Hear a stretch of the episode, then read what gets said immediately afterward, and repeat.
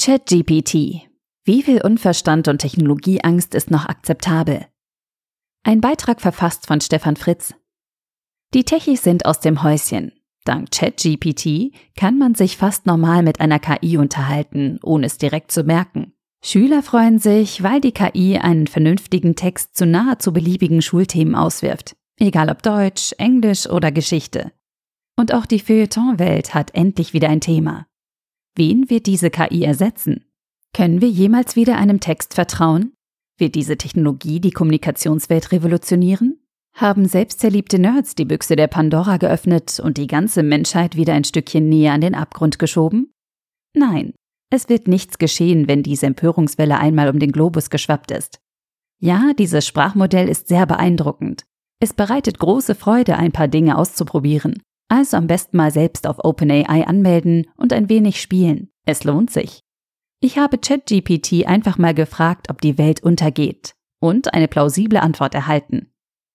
Es ist unwahrscheinlich, dass ChatGPT oder andere große Sprachmodelle die Welt revolutionieren werden. Sie sind immer noch Maschinen, die von Menschen programmiert und trainiert werden. Und sie sind nicht in der Lage, Entscheidungen auf eigene Faust zu treffen. Sie können lediglich Antworten auf Fragen liefern, die ihnen gestellt werden, basierend auf dem, was sie im Laufe ihres Trainings gelernt haben. Es ist wichtig, dass die Menschheit die Grenzen von Technologien wie diesen versteht und sie verantwortungsvoll nutzt. Anstatt mit Empörung und Angst können wir es also einfach mal mit Neugierde probieren, oder? Was meint ChatGPT, warum Menschen Angst vor ChatGPT haben könnten? Es ist normal, dass Menschen vor neuen Technologien ein gewisses Maß an Skepsis oder Sorge empfinden. In Bezug auf ChatGPT oder andere große Sprachmodelle könnten die Menschen sich Sorgen machen, dass diese Technologien die menschliche Arbeitskraft ersetzen oder die Privatsphäre gefährden könnten.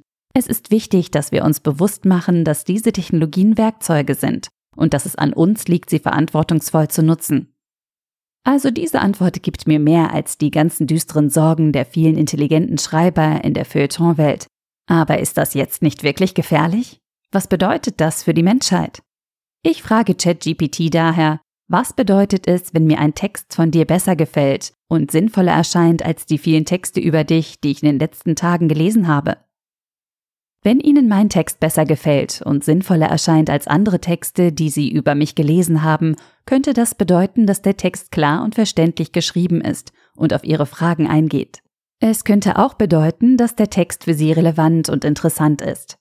Bedenken Sie jedoch, dass ich ein maschinelles Lernmodell bin und keine menschliche Intelligenz besitze. Meine Antworten basieren auf dem, was ich im Laufe meines Trainings gelernt habe und können daher nicht immer perfekt sein. Genau darum geht es. Wir schreiben offensichtlich zu viel. Wenn wir weniger schreiben würden, müssten wir uns auch weniger Sorgen machen, ob ein Text, den wir lesen, von einem humanoiden Redakteur oder einer Chatbot-KI geschrieben wurde. Vielleicht schätzen wir in Zukunft einfach wieder wahrhafte Kommunikation. Vielleicht schätzen wir in Zukunft einfach Redaktionen und Menschen, bei denen wir uns sicher sein können, dass sie uns keinen Chat-GPT-Auswurf vorsetzen. Mich erschrecken Menschen, die ohne Sachverstand über eine neue Technologie schreiben und die ganze Welt an ihren stereotypen Angstszenarien teilhaben lassen. Immer noch. Was wollen wir Menschen jetzt? Geht es wirklich um eine klare Unterscheidbarkeit von maschinell erzeugten Texten?